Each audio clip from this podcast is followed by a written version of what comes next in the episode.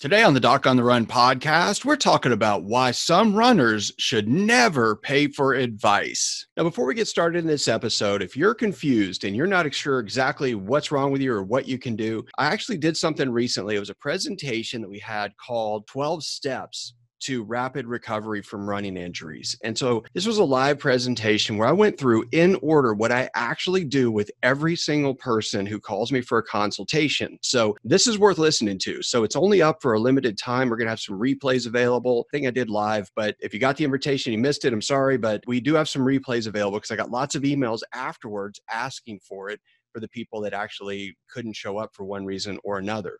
So we will have those available. If you want to get it, you can go to docontherun.com slash 12 steps and you should be able to access it there if it's still live whenever you're listening to this that's one thing that might be really useful for you if you are confused so let's cue up the theme song and then we'll get right into the episode so, the big question is this How are runners like us, who don't like hearing doctors say, just stop running, who know that we simply have to stay active, how do we heal in a way that lets us stay strong, maintain our running fitness, and keep preparing for the next race, and still heal without making the injury worse? Well, that is the question, and this podcast will give you the answers. My name is Dr. Christopher Segler, and welcome to the Doc on the Run podcast. In this episode, we're talking about why some runners should never, ever pay for advice. And this is probably an episode that we can all learn something from. You know, many, many years ago, when I first started a medical practice, I had to hire business attorneys and healthcare attorneys and attorneys and accountants and all these people that cost a lot of money, some of them more than $500 an hour. And so when I did that, I actually decided then and there that I would never, ever pay somebody more than $500 per hour for advice and not do what they say. Because obviously, if I go see someone that knows a whole lot of stuff I don't know, and I'm paying for them for their advice, but I don't follow their advice, well, that makes me an idiot. So I decided then and there that not only would I not follow the advice that costs $500 an hour, I figure if I'm paying for the advice at all, I'm going to do what they say. And for the most part, when I listen to podcasts about health related things, when I'm actually looking for information, a way that I can change some of the things that I do personally in my own training routine, my own nutrition routine, all of that, whether I think about it or not, I'm paying for that time because I spend my time actually listening to those podcasts and I have a very, very busy schedule. So I don't really listen to things that make sense to me and then just not do them. Sometimes I listen to podcasts and I stop listening to them because what they're saying makes no sense at all to me. So I really do think it's important that you think about what you really need to do, particularly when you get an injury and you're trying to get back to training. I mean, every day I talk to injured runners who ask me to help them recover faster so they can run sooner, not because they just want to stop wearing the boot, not because they just want to stop going to the doctor, but they want to run. Now, some runners call me for a one time one hour consultation, and that's fine. They get all the information they need, they know what to do going forward, they know how to make decisions, and they move on, and that's great. Some runners actually call me and they hire me to literally coach them day by day for a full month. Now, that costs a lot, but I do give them my cell phone number and they can call me whenever they want during that entire time to get whatever advice they want and whatever questions they want whenever they happen. Now, a lot of other people just don't want to spend that kind of money or, frankly, that kind of time talking to me. And so, what they do is they simply join a coaching group where they can get advice for an entire month, four weeks straight, where they join group webcam calls where we have injured runners asking questions every Monday, Wednesday, and Friday for four weeks in a row.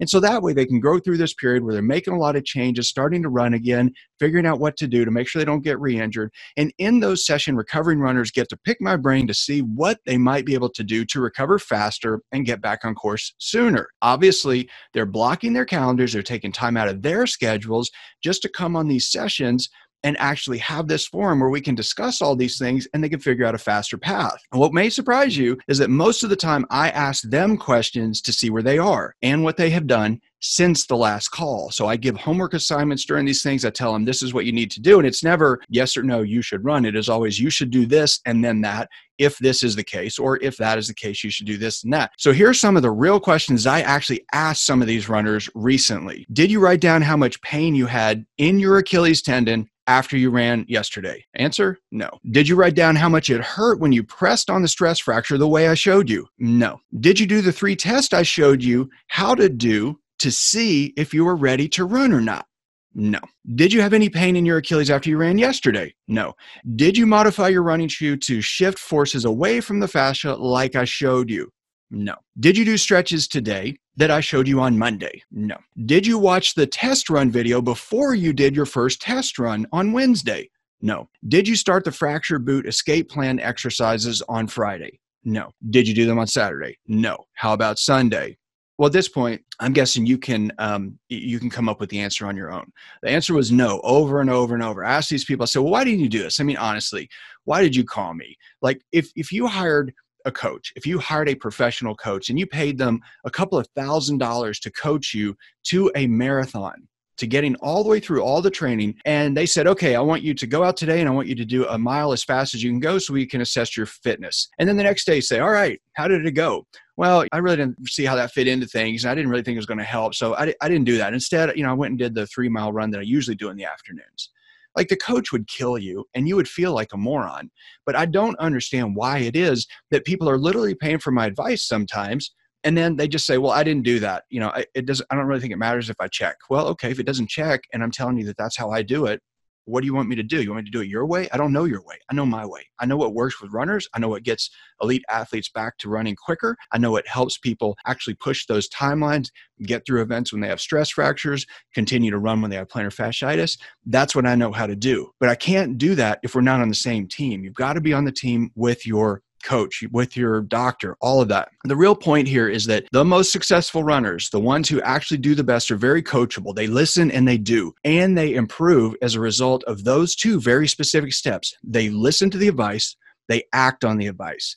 They do not sit around and wonder and ask people on Facebook whether or not it's good advice. They do what they're supposed to do that they actually have gotten as advice that they know logically should get them moving forward. The runners who get injured and take forever and a day to actually get back to running, well, those are the ones that are also never as fast as they used to be once they finally get back to running after months or maybe even a year off of running.